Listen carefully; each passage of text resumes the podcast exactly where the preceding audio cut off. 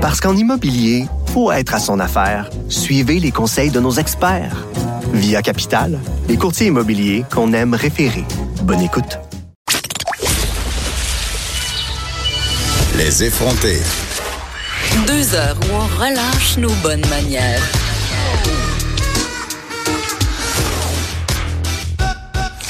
Hong Kong, Catalogne, Irak, Chili, Algérie et maintenant Liban, ça dans le monde en ce moment. Et vraiment, cette prise d'assaut populaire des rues est un phénomène qui inquiète euh, même le secrétaire général de l'ONU qui a fait part de son inquiétude euh, devant cette vague de défiance à l'encontre des gouvernements de notre planète. Et là, j'avais envie qu'on se parle euh, de la situation au Liban plus particulièrement parce que depuis 13 jours, les gens manifestent, ça.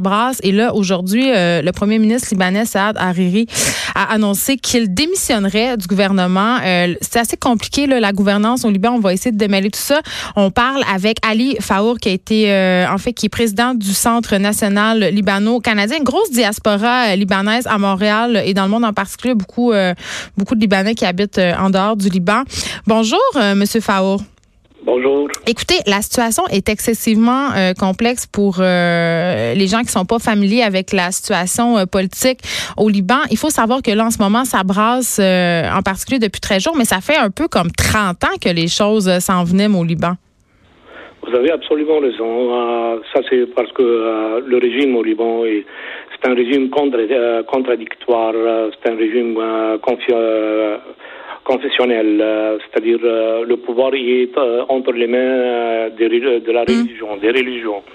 C'est pour cela, si jamais vous regardez un peu l'histoire du Liban, depuis 1943 jusqu'à date, à toutes les 10-15 ans, il y a une guerre au Liban qui se répète, soit dans, lorsqu'on a eu l'indépendance en 1943, plus, puis tout d'un coup, en 56, il y a eu un soulèvement. Une guerre civile une petite euh, révolution guerre civile. Mm. Euh, en 58, c'était la même chose. Euh, en 75 encore. puis les guerres, ça se répète, ça se répète.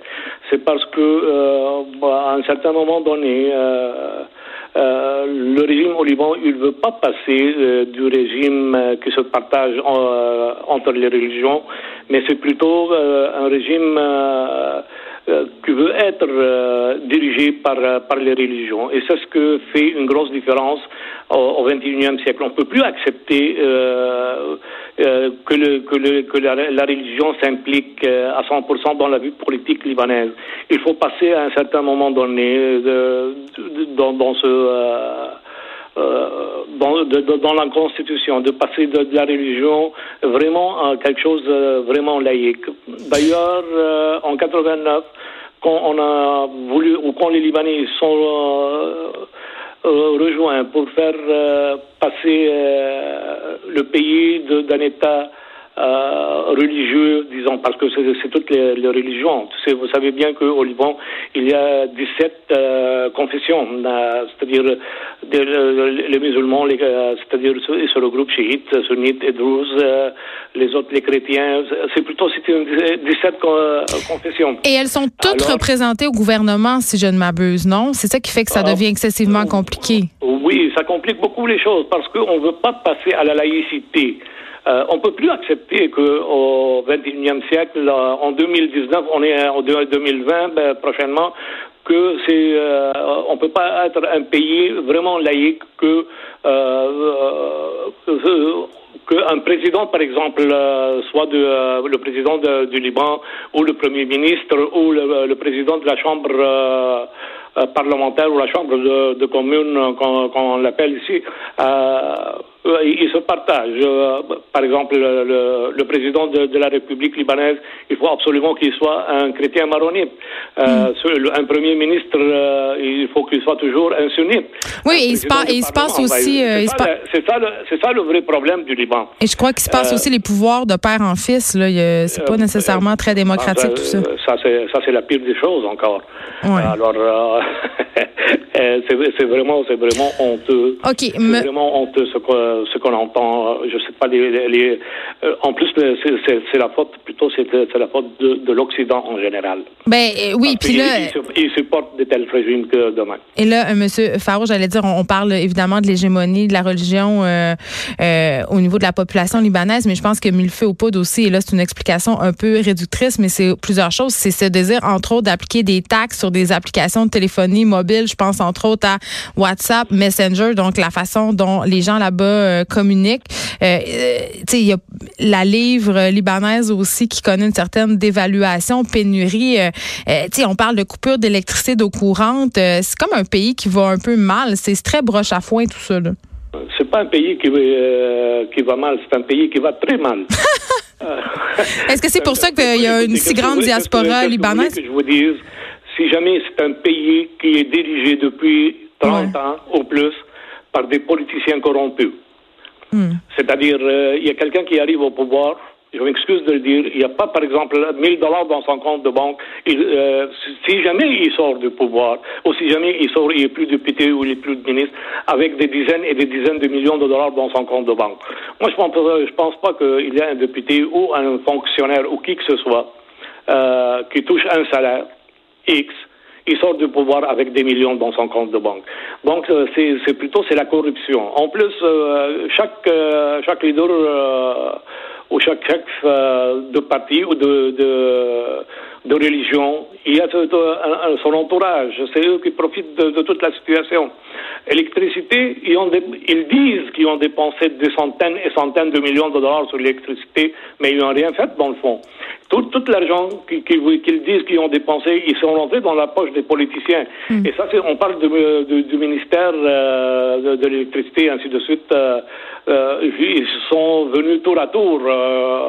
ça, c'est les gens du pouvoir. et ils ont tous rempli leur poche. tous, sans exception.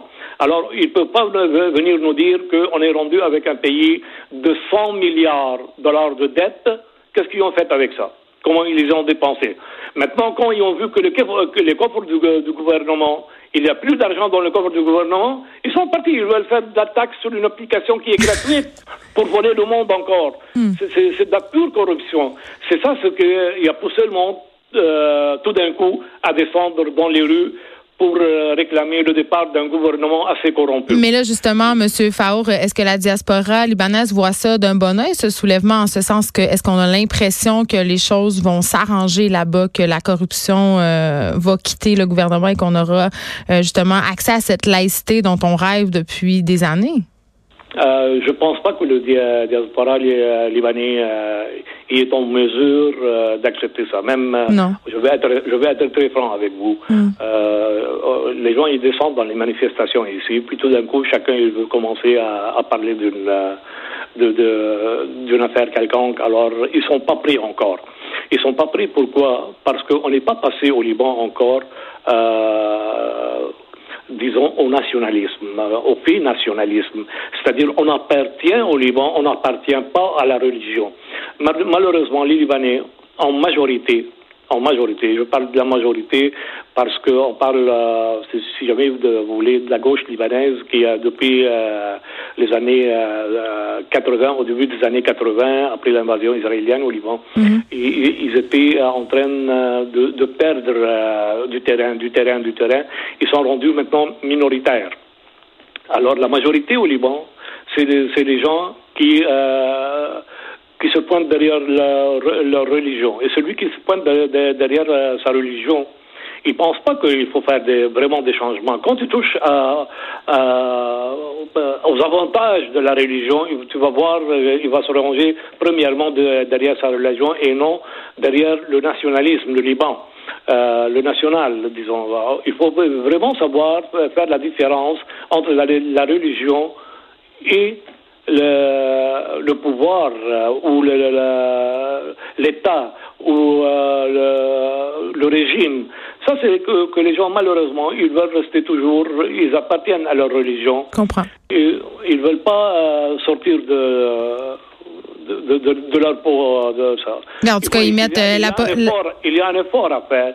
Il faut promouvoir plus la laïcité. Et il faut expliquer aux gens que la laïcité euh, elle n'est pas en, en, contradiction avec euh, la, religion. Ah. C'est plutôt c'est parce qu'on ne veut pas que la, religion euh, et les religieux, ils s'impliquent autant dans la, dans la vie, dans, dans la vie civile euh, de l'État. En tout cas, M. Faro, je pense que le message qu'envoie la population euh, là-bas au Liban est assez clair. Merci de nous avoir parlé. Vous êtes président du Centre national libano-canadien. Je rappelle que l'enjeu principal quand même de ce soulèvement qu'on peut voir depuis 13 jours maintenant, c'est évidemment cette question de la laïcité, la corruption du gouvernement. Et là, on va voir aussi qui va suivre, qui va arriver des suites de la démission promise par le premier ministre. Est-ce qu'il va le faire? Est-ce qu'il va vraiment démissionner? C'est un dossier qu'on va continuer à suivre, évidemment.